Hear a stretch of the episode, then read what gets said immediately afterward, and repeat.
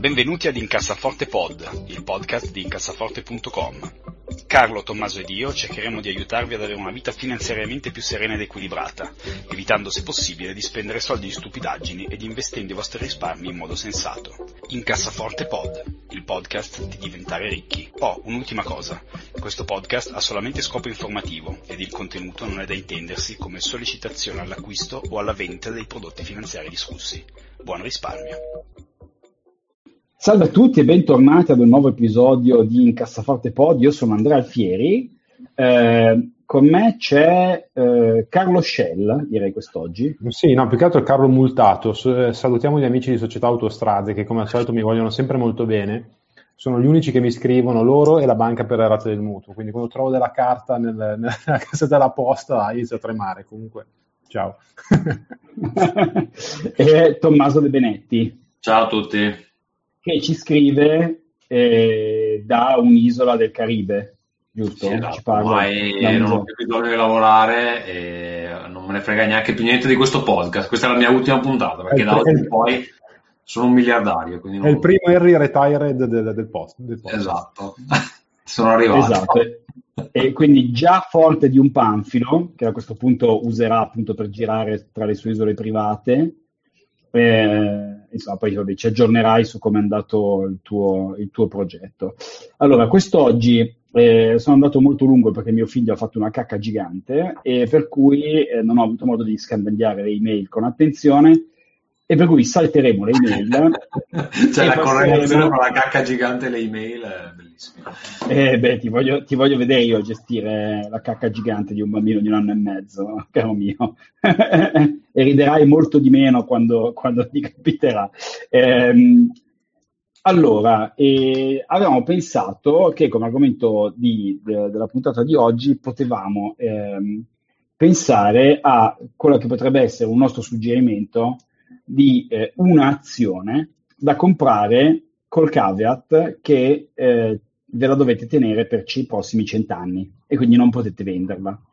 Quindi l'idea qual è? L'idea è di pensare a qualcosa, posto che naturalmente nessuno ha la sfera di cristallo, quindi è più importante, diciamo, il ragionamento che non l'azione singola. Vi prego, non prendete questo come investment advice. E comunque fra 100 anni sarete morti, quindi non potete neanche venire.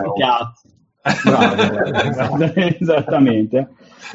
Però più che altro per cercare di capire come si approccia, no, l'idea di lungo periodo, perché poi noi tendiamo sempre a complicarci la vita, ma magari ci sono delle cose molto molto semplici. Allora, cominciamo con Carlo. Carlo, se tu dovessi comprare una sola azione per i prossimi 100 anni, quale compreresti e perché? Ma io comprerei Coca-Cola. Comprerei Coca-Cola perché per una serie di ragionamenti, nel senso che è la prima proprio che mi viene in mente, perché il marchio è conosciutissimo, quindi dovunque andate nel mondo la Coca-Cola ce l'hanno. È un business con un modello di guadagno molto tradizionale, quindi il prodotto costa 1, lo vendiamo a 10, 20 o 100, quindi ha anche degli ottimi margini che gli permettono di lavorare, di pianificare il futuro con tranquillità. È un'azienda i cui prodotti soddisfano un bisogno abbastanza primario, che è quello di bere, che credo sarà un po' difficile sia sostituito da qualcos'altro o disintermediato in qualche maniera nei prossimi 100.000 anni. L'azienda è sempre stata gestita da quello che mi ricorda gli ultimi decenni da management di assoluto livello, e anche adesso i manager che sono a capo di Coca-Cola sono assolutamente tra i migliori al mondo. Il prezzo dell'azione, se guardate il grafico di borsa degli ultimi 100 anni, è un bellissimo e dolcissimo piano inclinato verso l'alto, ovviamente. Quindi non ci sono scossoni, c'è sempre una grande stabilità nella direzione aziendale. È un'azienda che ha sempre pagato dividendi, a memoria d'uomo sono decenni che Coca-Cola paga il dividendo. Cos'altro possiamo dire? Che l'unico errore forse vero e proprio che ha fatto nella sua storia, che poi è diventato proverbiale, si studia in tutte le università di economia e commercio, è il lancio della nuova Coca-Cola a metà degli anni '80, che si è rivelato un fiasco totale, ma anche lì l'azienda è riuscita a raddrizzare la barra nel giro di pochi mesi e a rientrare dall'errore. Quindi è veramente... Scusa, fermi sì. Tutti. Io ho studiato economia ma non ho mai sentito parlare di questa cosa. Assolutamente, è un caso aziendale molto famoso, se lo cercate su internet. A metà degli anni '80, a un certo punto, i manager di Coca-Cola hanno deciso che la Coca-Cola bisognava cambiarla, no? Sapete che c'è questa cosa per cui le cose che vanno bene, a un certo punto le aziende decidono di cambiarla. Sembra via del cazzo, già proprio come partenza. Però in realtà se ci guardate... Guardate i prodotti consumer che mangiate o che bevete da sempre, vedete che, prendete ad esempio i gelati, nel corso degli anni in vari step poi sono stati cambiati, o nella forma o nel sapore, o insomma si cerca un po' di dare un refresh, un rinnovamento dei prodotti, no? Anche se in realtà magari andavano benissimo così. E Coca-Cola ha fatto la stessa cosa, ma ha cannato clamorosamente, ha lanciato questa New Coke, credo nel 1984, con un gusto completamente diverso, con un investimento in termini di ricerca, di marketing, di spese totalmente clamoroso, ed è stato un fiasco totale, faceva schifo, l'azienda ha rischiato di, non dico di fallire, ma insomma di prendere veramente delle scopole pesantissime, e poi per fortuna sono un po' tutti rinsaviti e sono ritornati alla formula tradizionale della Coca-Cola. Se volete approfondire, ma credo anche la pagina Wikipedia della Coca-Cola dedichi un paio di paragrafi a questo. Ecco, detto questo, poi da un punto di vista proprio del prodotto, se vogliamo andare un pochino più sempre nell'accademico, Coca-Cola è un prodotto che gestisce un'azienda che gestisce magistralmente le classiche 4P del marketing, cioè prezzo, prodotto, promozione e placement, che in italiano si chiama distribuzione, cioè il prezzo giusto. Se c'è inflazione si alza il prezzo della lattina di Coca-Cola, ma non è assolutamente un problema, la gente la compra lo stesso, la pubblicità è ovunque, la distribuzione è massiva. Se anche andate in un bar perduto nella giungla del Congo, la Coca-Cola ce l'hanno. È un'azienda assolutamente attenta al prodotto, ai gusti del cliente che cambiano, alle realtà locali. Sapete che la Coca-Cola ha un gusto diverso a seconda del paese in cui la bevete, perché agli italiani piace di più in un modo, ai francesi piace di più in un altro, e così via. È un'azienda. Quindi questa è la realtà, perché l'ho sempre sospettata sta cosa. Sì, è assolutamente vero. Sì. La Coca-Cola italiana, tra l'altro, è considerata dai sommelier della Coca-Cola tra le più grandi. Esistono dei sommelier della Coca-Cola? Sì, dai nerd, dagli appassionati di Coca-Cola, la Coca-Cola italiana è tra quelli che comprano le bibite di importazione dall'estero, no? Aspetta che c'è tutto un sottobosco su eBay. Io quando ero a New York e vendevano a peso d'oro la Coca-Cola in bottiglia di vetro proveniente dal Messico, perché in Messico usavano del vero zucchero, che è molto inquietante per la Coca-Cola americana, nel senso, cosa usi per zuccherarla? Quindi è vero, quindi non è soltanto una cosa che uno pensa. Sì, ci sono sicuramente, adesso non so indicarveli, ma ci sono sicuramente dei subreddit o delle altre community un po' oscure dove questa cosa viene esplorata in tutti i dettagli, quindi se avete voglia di cercare trovate sicuramente info.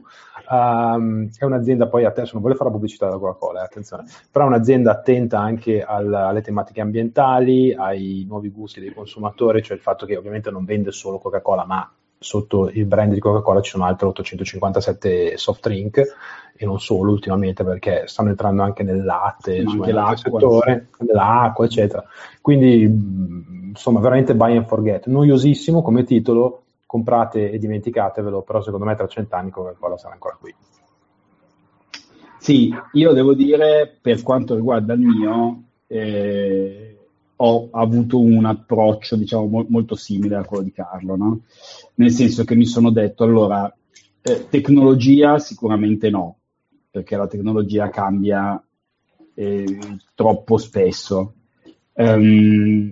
Banche o cose del genere possono sempre fallire. A questo proposito, scusa Andrea, ti interrompo un secondo, questa cosa della tecnologia cambia troppo spesso. Mi domandavo, infatti, avendo dei titoli tecnologici in portfolio, quanto attento stare al momento giusto per vendere, perché mi rendo conto che effettivamente, cioè, sono pochi titoli tecnologici che andavano bene 20 anni fa, sono ancora in auge tutt'oggi. Cioè, adesso che io mi sono comprato Ubisoft, probabilmente non è un investimento da tenermi lì 20 anni, mi sospetto sta cosa. E quindi lì, come suggerisci di regolare? Capisco perfettamente. Io lì, devo dirti la verità, essendo una persona assolutamente non tecnologica, la cosa che io consiglierei è quella di comunque tenere d'occhio quello che succede. Faccio l'esempio stupido. Io, che sono la persona meno tecnologica al mondo, adoravo personalmente BlackBerry, che trovavo una cosa, uno strumento bellissimo e perfetto nella sua semplicità e in quello che poi doveva fare. Io me lo ricorderò per sempre, era tipo il 2005 forse, adesso non mi ricordo, però insomma più o meno metà degli anni 2000, proprio l'anno che è uscito il primissimo iPhone. Io ho fatto il mio primo viaggio negli Stati Uniti, sono andato con un mio amico a vedere lo US Open a Flushing Meadows, tornando nella metro, no? Che è Flushing Meadows è piuttosto lontano rispetto a Manhattan, circa un'oretta di metro. Tornando ho visto un tizio che era in metro e in piedi di fianco a me, che aveva in mano questo primo iPhone e navigava su internet sul cellulare. Allora, io non so se avete presente cos'era navigare su internet con i cellulari a quel tempo. Cioè, c'erano i Nokia che avevano delle specie di trackpad maffe, degli schermi ricevuttissimi, cioè una cosa terribile. E io ho visto quest'uomo, cioè, che navigava fluidamente su internet, e ho detto, questa cosa è il futuro. Io, che non sono mai stato un fan di Apple, cioè, ho avuto la realizzazione, ma perché me l'hanno proprio sbattuta in faccia. Cioè, ho visto un tizio in metro che navigava su internet sul telefono. Cioè, anche io che sono scemo l'ho capito che era il futuro, no? Quindi, se tu fortunatamente, Tommaso, sei uno che comunque è del campo, se vedi che Ubisoft inizia a fare cazzate una dopo l'altra, probabilmente sei ben equipaggiato per accorgertene prima dell'azionista medio di Ubisoft, perché navighi in quel mondo, no? Quindi, cioè, se io volessi investire pesantemente in tecnologia, probabilmente investirei in qualcosa in cui sono molto ferrato, ecco. Questo sarebbe il mio suggerimento.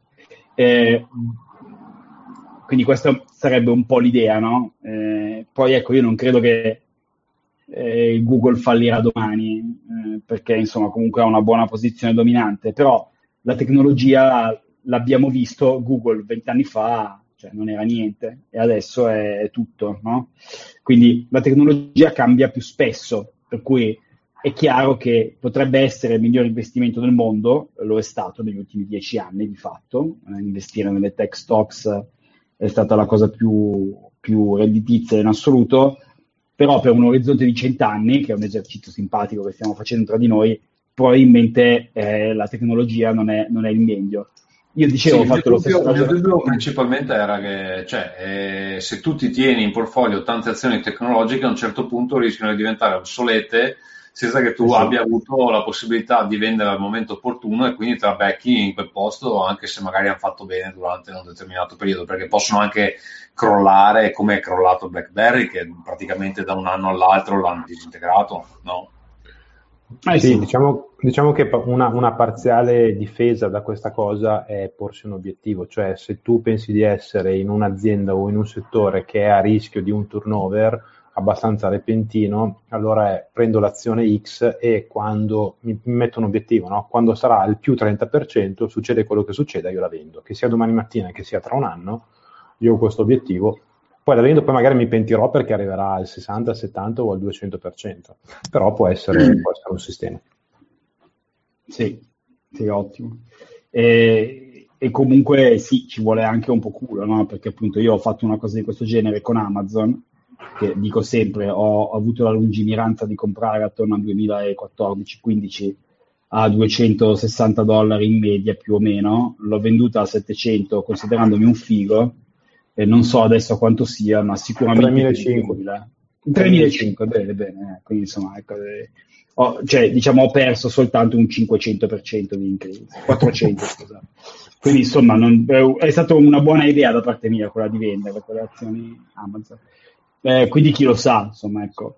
Io ho fatto un ragionamento simile a quello di Carlo. Devo dire che Coca-Cola è stata la prima a cui ho pensato anche io, perché business semplice, brand invincibile, eccetera.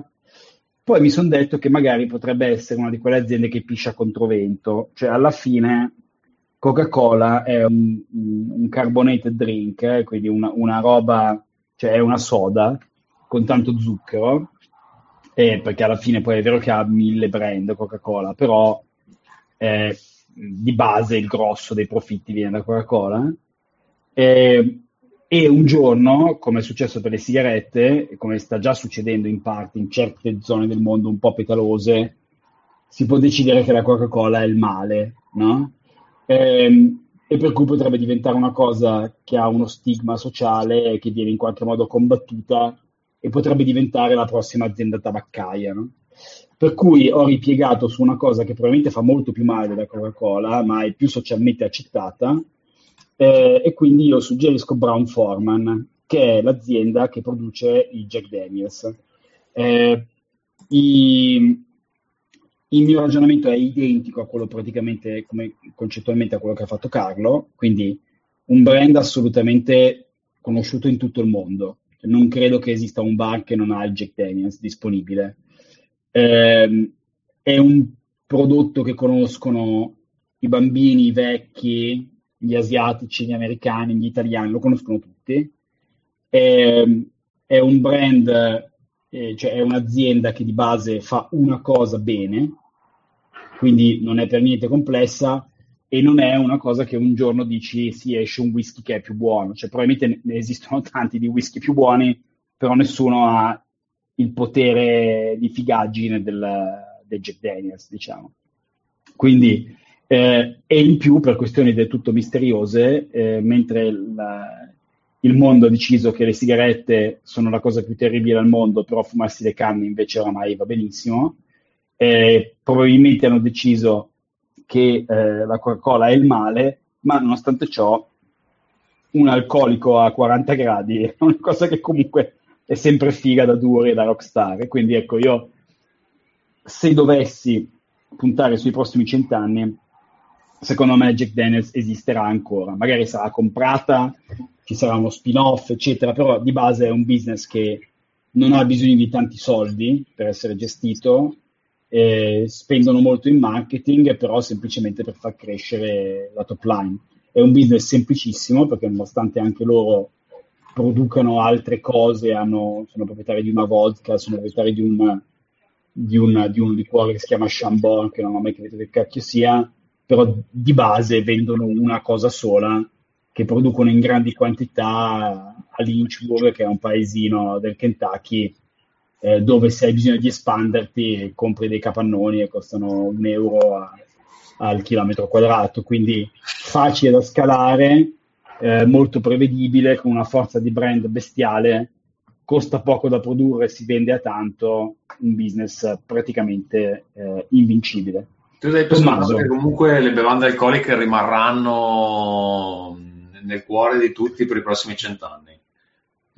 Cioè che poi non diventino un po' come, perché cioè 100 anni fa la gente si sniffava la cocaina perché c'erano le pubblicità con scritto ti dà un po' di brio, ti risolleva la giornata, una giornata uggiosa, eccetera, e vendevano la cocaina. Però non si fa più, insomma. Quindi tu sei convinto che l'alcol rimarrà invece per 100 anni? Beh, insomma, la gente si gonfia dai tempi almeno degli antichi greci, quindi voglio dire, adesso più di 2000 anni fa. No, perché sai che secondo me è un po' questa tendenza si sta invertendo, ma davvero, perché l'alcol secondo me è questa cosa bellissima che, nonostante sia palesemente una cosa molto dannosa, è socialmente accettabile. Beh, poi tenete presente che l'alcol è strettamente legato alla continuità della specie umana, cioè niente alcol, cioè le coppie e cioè i figli diminuiscono del 99%, quindi insomma, voglio dire, a un certo punto potrebbe diventare obbligatorio. Ho un po' l'impressione che ci sia una generazione di giovani che è più interessata a mangiare bene, non bere, cioè non usare tanto zucchero, non bere alcolici se proprio non strettamente necessario. Ti mangi la roba vegana perché la carne o per motivi morali, eccetera. Secondo me l'alcol potrebbe essere una delle prossime vittime e fare un po' la fine delle sigarette, dove prima ti mettono nella stanza apposta per i fumatori, poi devi andare fuori dal locale, poi praticamente sei una scimmia ammaestrata a cui tirano la cacca perché fumi la sigaretta.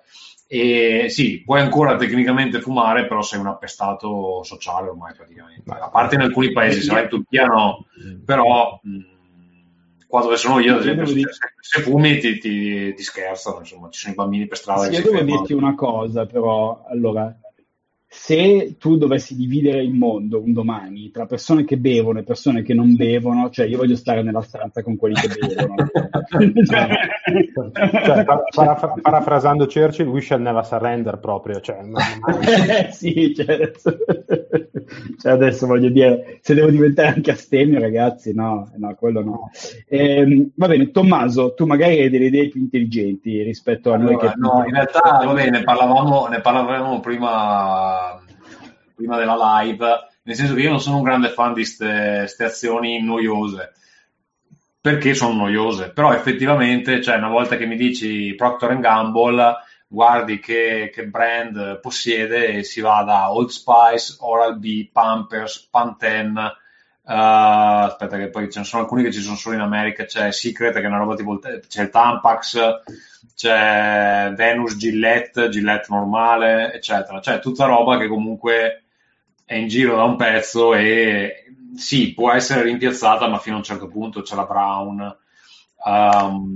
Quindi effettivamente mi state convincendo che probabilmente, cioè, al posto di prendere la prossima roba blockchain, editing genetico, dovrei probabilmente prendere quelli che fanno i Tampax.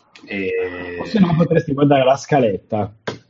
Potrei guardare la scaletta che ho guardato, tu mi dici però mi vuoi imboccare facendomi dire delle cose che io non voglio dire, però ok, va bene. Ah, allora basta.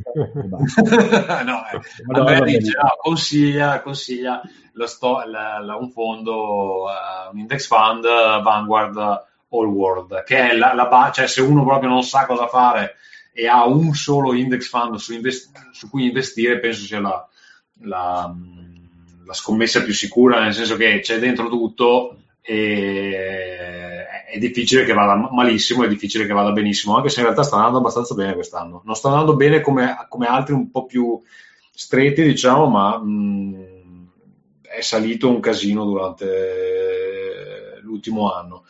Quindi in realtà sarebbe stato anche un buon investimento. Ma sai, il grande vantaggio dell'index fund mondo è che tu praticamente scommetti sulla sopravvivenza della specie umana. Cioè, se tra 100 anni il genere umano c'è ancora, e probabilmente questo index fund ci sarà ancora. Questa è l'idea. Quindi, diciamo, se volete giocare alla sicura, sicuramente su quello. Però effettivamente avere un'azione come appunto Procter & Gamble, che sotto c'ha tutta una serie di brand, non so nemmeno, cioè sono aziende separate o sono dei brand della stessa, non sono sicuro. No, sono dei brand della stessa. Ok. Sì. E quindi hanno un headquarter con un mega direttore generale che gestisce tutto. Un mega direttore galattico, esatto, che si occupa delle vostre... Effettivamente delle vostre già al suo interno è abbastanza differenziata, ecco, diciamo, quindi non so, potrebbe essere una buona scommessa, ecco.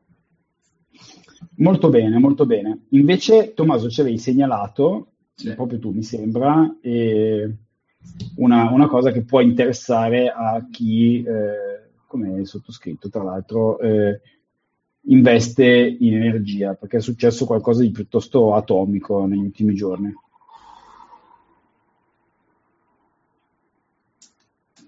Sì. No, l'aveva segnalato Carlo? No, l'avevo segnalato io, scusa, però mi è arrivato un messaggio e mi sono distratto un attimo. Qual era la domanda?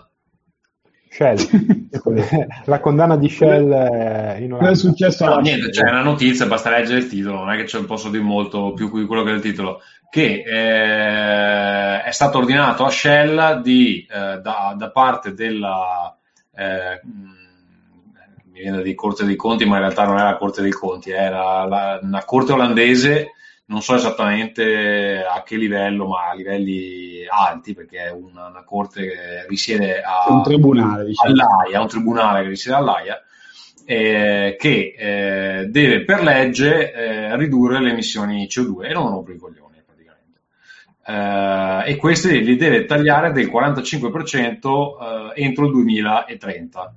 Adesso Carlo mi diceva che comunque loro si erano già posti degli obiettivi 45% entro il 2035, quindi devono anticipare di 5 anni in pratica. Non so quanto sia fattibile questa roba, perché immagino sia difficile, però so che Andrea è un grande fan di Shell e quindi chiedevo un commento a caldo sulla ricerca.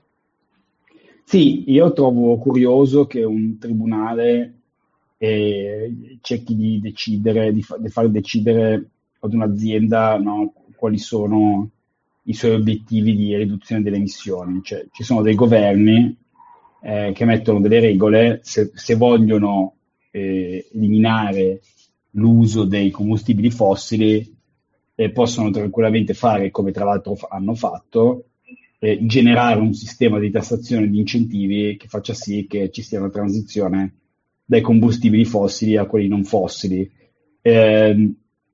Io penso che oggi abbiamo fatto il giro, no? Dopo essere passati da un'economia in cui sostanzialmente si bruciava qualunque cosa per qualunque ragione anche futile, ad una situazione in cui il petrolio è la fonte di tutti i mali. E sta di fatto che è una roba che serve alla base di tantissime cose della chimica, delle plastiche, eccetera. Cioè, non ce ne libereremo nel giro di poco. E quindi il fatto che un tribunale europeo azzoppi un'azienda, cioè, non risolve il problema, perché poi non esiste solo la Shell, c'è PetroChina, c'è Exxon in America, quindi semplicemente se l'Olanda impone delle cose alla Shell che non può imporre ai suoi competitor, rischia solo di azzoppare la Shell e farla fallire, ma di base non risolve la dipendenza dal petrolio, no? Quindi questo credo sia un po' il punto che io direi. Peraltro, scusate, è un articolo dove c'è tanto clickbait nel titolo, nella notizia, nel senso che al di là di quello che questo tribunale ha imposto a Shell, poi vedremo come riuscirà a forzare, insomma, l'esecuzione di questa cosa, perché si reinserisce negli accordi di Parigi, tutta una serie di altre cose.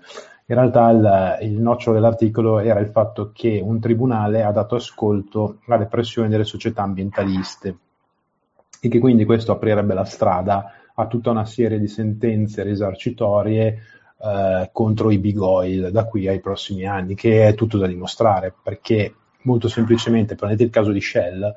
Shell è uno dei pilastri fondamentali di tutti i fondi pensione dell'Inghilterra e del Nord Europa, quindi cioè, salta Shell, saltano tutte le pensioni del Nord Europa o quasi, quindi poi in realtà cosa questo comporterà veramente è impossibile saperlo, ecco. Quindi la prenderai un po' così. Sì, non sono preoccupato per il futuro del petrolio, che anzi, qua, piccola prediction, le aziende petrolifere stanno tagliando capex, cioè investimenti, con grandissima ferocia, perché vengono da qualche anno in cui perdevano un mucchio di soldi. Visto che queste cose hanno un lag, no? Cioè che l'eccessiva offerta di petrolio deriva strettamente dal periodo in cui il petrolio era a $100 a barile e quindi tutti scavavano buchi nel terreno per trovare petrolio, queste cose hanno un lag di 4, 5, 6 anni, no? Quindi potrebbe essere che questi ultimi 2-3 anni di disinvestimento nell'esplorazione petrolifera portino nel 2024, 2025, 2026 ad una scarsità di petrolio, perché semplicemente la gente non ha più scavato buchi. Cioè, di base il petrolio è una cosa che si tira fuori dal terreno, scavi i buchi oggi e tra qualche anno tiri fuori il petrolio, però di base, cioè, andatevi a guardare i grafici di consumo del petrolio annuale, cioè noi l'abbiamo già dato per morto, ma in realtà cioè, sta continuando a crescere senza sosta, semplicemente cresce un po' meno in fretta rispetto a prima, ecco, questa è la questione, perché per una Norvegia o una Danimarca che va sull'eolico c'è una Cina, un'India, tutti i paesi emergenti che sono molto più popolosi che invece di petrolio hanno bisogno. Sì, purtroppo c'è una grande verità mondiale ancora da sconfessare, che è che se devi crescere come paese devi inquinare, purtroppo. E c'è una fame di crescita, soprattutto in una certa parte del mondo, per cui non si può prescindere dal petrolio, dire semplicemente ma useremo forme pulite o alternative, insomma. È impossibile. Sì, perché insomma è un po' una di quelle cose che puoi andare a spiegare quando uno ha la pancia piena, no? Quando tu sei un agricoltore della periferia di Bangalore, insomma è un po' difficile dirti guarda che non devi inquinare così la tua famiglia quindi deve morire di fame, insomma. Sono cose un po' difficili, infatti l'India per dire ha sviluppato tantissime nuove centrali a carbone che inquinano tantissimo ma che costano niente e permettono di avere energia elettrica facile in India, dove spesso mancano i servizi essenziali che noi diamo assolutamente per scontato. Anche perché facendo proprio la matematica della serva, India, Cina e in generale il sud-est asiatico fanno un essere umano su 3, quindi sono uno su 2. Sì, forse anche di più, esattamente. Ecco, no? Quindi non voglio dire, cioè, hai voglia di fare le centrali eoliche in Olanda o in Italia? Cioè. Sì, insomma, diciamo che se uno mette insieme Indonesia, Vietnam e Thailandia ha gli abitanti dell'Europa. Ecco. Quindi questo dovrebbe più o meno bastarvi. Bene, passiamo ai consigli della settimana. Tommaso, cosa ci consigli? Allora, io vi consiglio, per chi ha seguito l'Eurovision, sapete che hanno vinto i Maneskin, o Måneskin, non so come vogliamo pronunciarlo, perché in realtà si pronuncierebbe così, penso. Band italiana che immagino abbia vinto Sanremo, però io Sanremo non l'ho visto, quindi non. Però credo che di solito l'Italia manda i vincitori Sanremo, quindi lo do per scontato. Che è una banda di ventenni che con un pezzo rock cantato in italiano, magari che è una presentazione molto simile ai The Darkness, se ve li ricordate, è un gruppo glam che aveva avuto un paio di pezzi veramente interessanti qualche tempo fa, ha vinto questo Eurovision. Eurovision che ho scoperto essere praticamente nato proprio da Sanremo come versione europea di Sanremo, solo che se da una parte Sanremo comunque... nel bene e nel male continua ad essere un festival della musica dove la gente comunque cerca di metterci dell'impegno nel fare le canzoni che poi piacciono o meno, è un altro discorso, e l'Eurovision mette molto più enfasi sullo show, sul fare la coreografia più gaia possibile, insomma fare una serie di cose che comunque sono divertenti da vedere. Io sono diversi anni che me lo guardo, è praticamente l'appuntamento fisso annuale, infatti mi è dispiaciuto molto l'anno scorso che non l'ho fatto, perché è l'unica cosa che guardo in televisione che non sia su un servizio di streaming, anche se tecnicamente stavolta non sono guardato su YouTube. E quello è Tommaso in cui qualche anno fa hanno vinto i finlandesi lordi? Sì, esatto, è quel festival lì. Allora, in Italia non se lo caga nessuno, da quest'anno dovranno cagarselo perché hanno vinto i Maneskin e quindi si farà in Italia l'anno prossimo.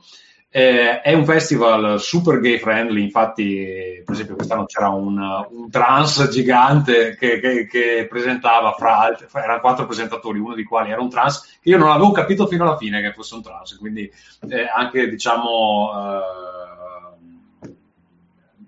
mi viene da dire ben fatto, ma non è il termine giusto. Salutiamo tutti gli amici trans, tutti gli amici LGBTQ esatto. All'ascolto. Comunque, in definitiva, hanno vinto i Maneskin, sta band di ragazzi di 20 anni italiani che comunque secondo me sono bravi, avevano una canzone bella, più bella mediamente di quelle degli altri, soprattutto avevano una presentazione... cioè onesta, molto rock and roll, fatta bene, dove si vedeva che cioè, loro c'erano e gli altri erano un po' troppo studiati, invece loro erano proprio così. Purtroppo sono stati accusati di aver sniffato della cocaina in diretta durante la premiazione, quando in realtà si è scoperto che non era vero un cazzo, però erano i francesi rosiconi e gli svedesi rosiconi, che i francesi che hanno perso sono arrivati secondi, gli svedesi che sono delle teste di cazzo in generale. È stato sbugiardata questa cosa, gli hanno fatto fare un test antidroga che lui stesso ha detto beh, fatemi il test antidroga, però effettivamente c'era un'inquadratura dove sembrava che lui si appoggiasse al tavolo a fare qualcosa, però vabbè, se uno sa qualcosa di prospettiva, cioè era impossibile insomma già vedere la cosa. In definitiva, sta canzone secondo me è bella, sono andato ad ascoltarmi per curiosità le altre canzoni di questo disco che hanno fuori, che si chiama Teatro d'Ira volume 1, e mi piacciono tutte e è una cosa che non dico da un pezzo di una band italiana rock, tra l'altro, che si pensavano estinte, quindi ve lo consiglio perché sia a livello di testi sia a livello di musiche, tra l'altro un paio di canzoni sono anche in inglese, ma proprio convinto, e quindi mi fa piacere che comunque un gruppo di ragazzi così giovani, perché sono tutti credo sotto i 25 devono essere, comunque abbia fatto valere, e soprattutto mi fa piacere che dall'anno prossimo anche l'Italia dovrà in qualche modo seguire l'Eurovision, perché secondo me è uno spettacolo divertente, bellissimo da seguire su Twitter, perché ci sono i meme, insta meme a manetta, si ride un sacco e nonostante sia una roba super trash, però è divertente. Quindi... Ma di solito io da quel poco che ho visto sono le Repubbliche Baltiche che regalano. Allora, ecco, la cosa più interessante, io confondo Latvia. Allora, la cosa più interessante è il sistema di votazione, che secondo me ha una tensione che neanche la finale dei mondiali, perché funziona così, è una lezione di geopolitica. Allora, tu hai dei giudici per ogni nazione che sono quelli professionali e loro assegnano metà dei voti. Cosa succede? Che tutte le repubbliche dell'ex blocco est europeo si votano fra loro o votano il paese che hanno paura che li invada. E poi cioè, i paesi che hanno fatto i dispetti non prendono punti da nessuno. Per esempio gli UK quest'anno hanno preso 0 punti dai giudici, 0 punti dal pubblico, penso non fosse mai successo sta cosa. E poi però l'altra metà dei voti li danno gli ascoltatori che da casa possono votare, ti fanno mandare tipo degli SMS, paghi il disastro, però puoi votare diverse canzoni, no? E quello che succede è che c'è un ribaltamento totale dei voti alla fine, no? Perché all'inizio hai tutta la parte politica di gente che si fa il backstabbing oppure che si fa il circle jerking perché ha paura che la Russia li invada, allora vota la canzone della Russia, o perché gli sta sul cazzo Israele, quindi non vota Israele, cose del genere, no? Perché c'è anche Israele nell'Eurovision, c'è anche l'Australia. Non chiedetemi perché, ma è una cosa un po' complessa. E poi c'è il voto del pubblico, che è il voto vero della gente che ascolta le canzoni, che gli piace questa e quella. Infatti ha vinto l'Italia con voto del pubblico e la Finlandia, che erano le uniche due che avevano delle canzoni rock. Da sole hanno preso il 34% dei voti del pubblico di tutta Europa, quindi per farvi capire un po' quanto può ribaltarsi la classifica alla fine. Ma è una roba dove c'è la gente che col coltello lavora, no? Degli altri. Fantastico. Beh, sembra una delle cose più sceme del mondo e quindi più divertenti, esatto. Allo stesso momento. Molto bene, molto bene. Quindi grandi Maneskin, direi. Beh, io li avevo trovati simpatici quando li avevo visti, devo dire. Mi sembra un buon rocchettino simpatico di quelli abbastanza rock. Sì, ma poi guarda, sti attacchi che gli hanno fatto dopo che avevano vinto, perché la francese ha perso di 3 punti, non mi ricordo quanto, c'erano proprio odiosi. E beh, meglio, i francesi è bene che perdano. Se c'era proprio i mondiali di calcio, era proprio uguale, identico. Esatto. Carlo, cosa ci suggerisci invece? Allora, io invece vi consiglio un libricino di David Bodanis, che è Il più grande errore di Einstein. Di David Bodanis avevo consigliato in una delle prime puntate del podcast E uguale mc al quadrato, che era la biografia dell'equazione di Einstein. Qui invece Bodanis racconta ancora una volta di Einstein in una maniera un po' diversa, sempre con un taglio molto leggero, quindi molto discorsivo, senza addentrarsi in formule matematiche o esempi complicati. Parla degli ultimi anni di questa persona, di questo genio incredibile, uno dei più grandi geni dell'umanità, che nel suo periodo americano, quindi dopo la guerra, quando faceva il professore a Princeton, si è un po' isolato, si è un po' chiuso dal contesto culturale dell'epoca, perché lui, che era una persona così aperta, con una grande voglia di ascoltare, di imparare dagli altri, oltre a essere lui un grande insegnante, non si ritrovava più con quelle che erano le nuove teorie scientifiche che emergevano in quegli anni, che cercavano in qualche modo di integrare o superare la sua teoria della relatività, no? Quindi c'è questo focus sulla sua parte, diciamo, umana, che lo rende più normale, perché insomma quando si invecchia o viene messo in qualche modo in discussione, anche se con uno spirito scientifico, quindi che in teoria è sempre ben accetta la discussione dagli scienziati, diciamo lui si è un po' ritratto, si è un po' chiuso a vita privata. E è interessante, ecco, questo aspetto magari non tanto analizzato, non tanto raccontato di questo personaggio straordinario. Poi scritto con uno stile, ripeto, molto, molto leggero, molto, molto discorsivo, insomma, può essere interessante, ecco. Bello, bello, bello. Io invece consiglio una cosa molto più banale, ma insomma per noi vecchi una cosa potenzialmente interessante. Se avete un Nintendo Switch, andate, e siete vecchi come sottoscritto, andate sullo store e compratevi Virtua Racing. Stupendo. Suggerimento del grande Pierre, più attento di me a queste cose. La conversione fatta dal mitico team M2 è una versione a 60 frames al secondo che costa tipo €6 di Virtua Racing, che è uno dei giochi di corse penso più importanti della storia dei videogiochi. È tuttora divertentissimo, è l'arcade Sega, cioè la quintessenza dell'arcade Sega, quindi non so come si dice, ma easy to play, hard to master, cioè in 2 secondi capite come funziona, ma per diventare fortissimi potete giocarci 1000 anni. Ha questa grafica che è meravigliosamente anni 90, perché è tutta cubettosa, ma devo dire gradevole, perché comunque è fluidissima ed è super, super smooth. E insomma, se siete vecchi, giocatelo per il fattore, come dire, Hammer Cold. Se siete giovani, giocatevelo perché è il retro gaming quello giusto. Non so se voi due che siete... anche voi appassionati di videogiochi volete aggiungere. Grazie che mi hai lanciato la palla su M2, perché M2 è assolutamente un team fantastico. Se potete supportarlo, se siete appassionati soprattutto di retro gaming, io compro tutto quello che esce di M2 perché veramente se lo meritano. E se volete un pochino approfondire... M2, allora c'è un canale YouTube che si chiama My Life in Gaming e se lo guardate, se lo andate a reperire, è un canale che parla di retro gaming e trovate anche un documentario sulla storia di M2, chi sono, che cosa fanno.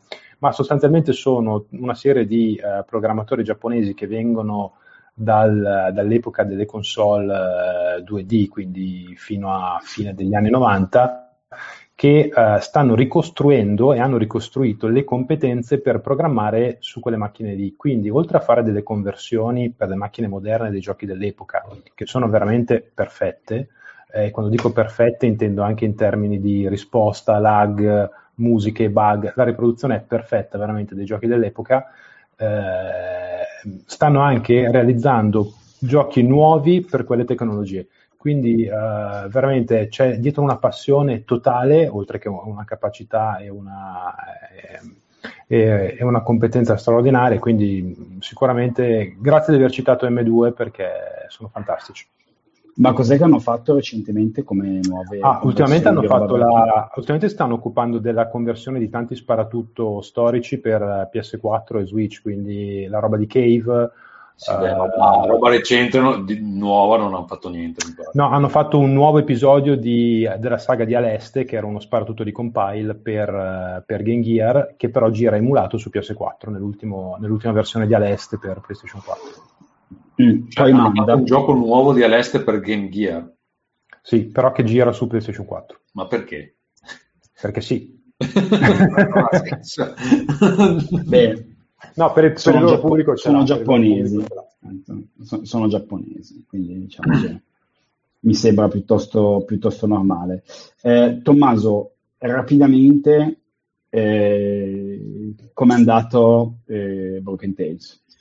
Broken Tales, grazie al contributo sicuramente è stato per quello di in cassaforte, abbiamo chiuso dopo 3 settimane a 122.000 euro, che è più o meno il doppio di quello che mi aspettavo, e quindi bene, non dico che mi compro il panfilo, però ci siamo pagati tutto, tutta la burocrazia, tutte le stampe, tutto il progetto, e ci rimane anche qualcosa di discreto per i progetti futuri, perché il problema principale è sempre stato che di solito li dobbiamo anticipare noi di tasca nostra, no? Invece stavolta abbiamo un tesoretto, per così dire, da investire per il futuro, quindi è un buon segnale. Soprattutto la cosa più importante è che abbiamo portato dentro 1900 persone, lo scopo era mettere il piede fuori dalla porta italica e stabilirsi, cioè avere una base utenza all'estero. Abbiamo quasi 1000 utenti solo esteri, anzi di più, perché gli italiani sono 300, quindi se facciamo la cosa, 1600 persone che arrivano all'estero. Ed è molto bene, perché adesso, se non facciamo cazzate, il prossimo progetto, il prossimo progetto piace, è realistico, di solito te li porti dietro e quindi puoi fare molto di più con quelli dopo, che in prospettiva è una buona cosa. Ovviamente quando hai 1900 clienti hai anche 1900 persone che ti rompono i coglioni, quindi sì, c'è anche quell'aspetto. Sì, beh, è un bel problema da avere, dai. Sì, è un bel problema da avere, però cioè, appunto, quando hai 1900 clienti, hai 1900 clienti che poi ti chiedono dov'è il gioco, perché non arriva, quanto ci state mettendo, cioè, perché adesso abbiamo sbloccato 40 stretch goal rispetto al prodotto di base, è, non dico raddoppiato, ma quasi, quindi abbiamo un sacco di lavoro da fare, ma sicuramente anche stavolta tanta soddisfazione, perché è la prima volta da quando ho iniziato a fare sto side gig, diciamo così, che posso finalmente pagare, non uno stipendio, ma posso pagarmi qualcosa, almeno lo sbattimento che ho fatto in 6 settimane posso ripagarlo. Che già, grande. Grande. Bene, sono veramente felice, veramente, sono tanti anni adesso, Tommaso, momento, diciamo proprio momento gay, ma insomma tu sono tanti anni che fai dei progetti fighissimi.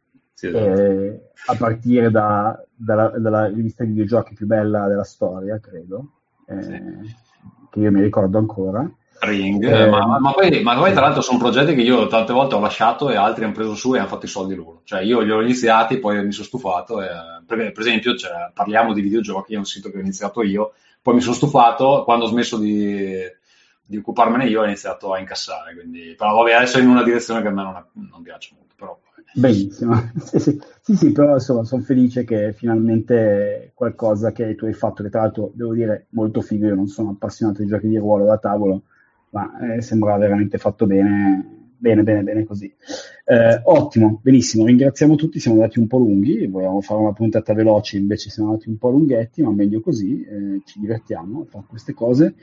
Io ringrazio Carlo Schell, ciao a tutti, e ringrazio Tommaso De Benetti, ciao a tutti.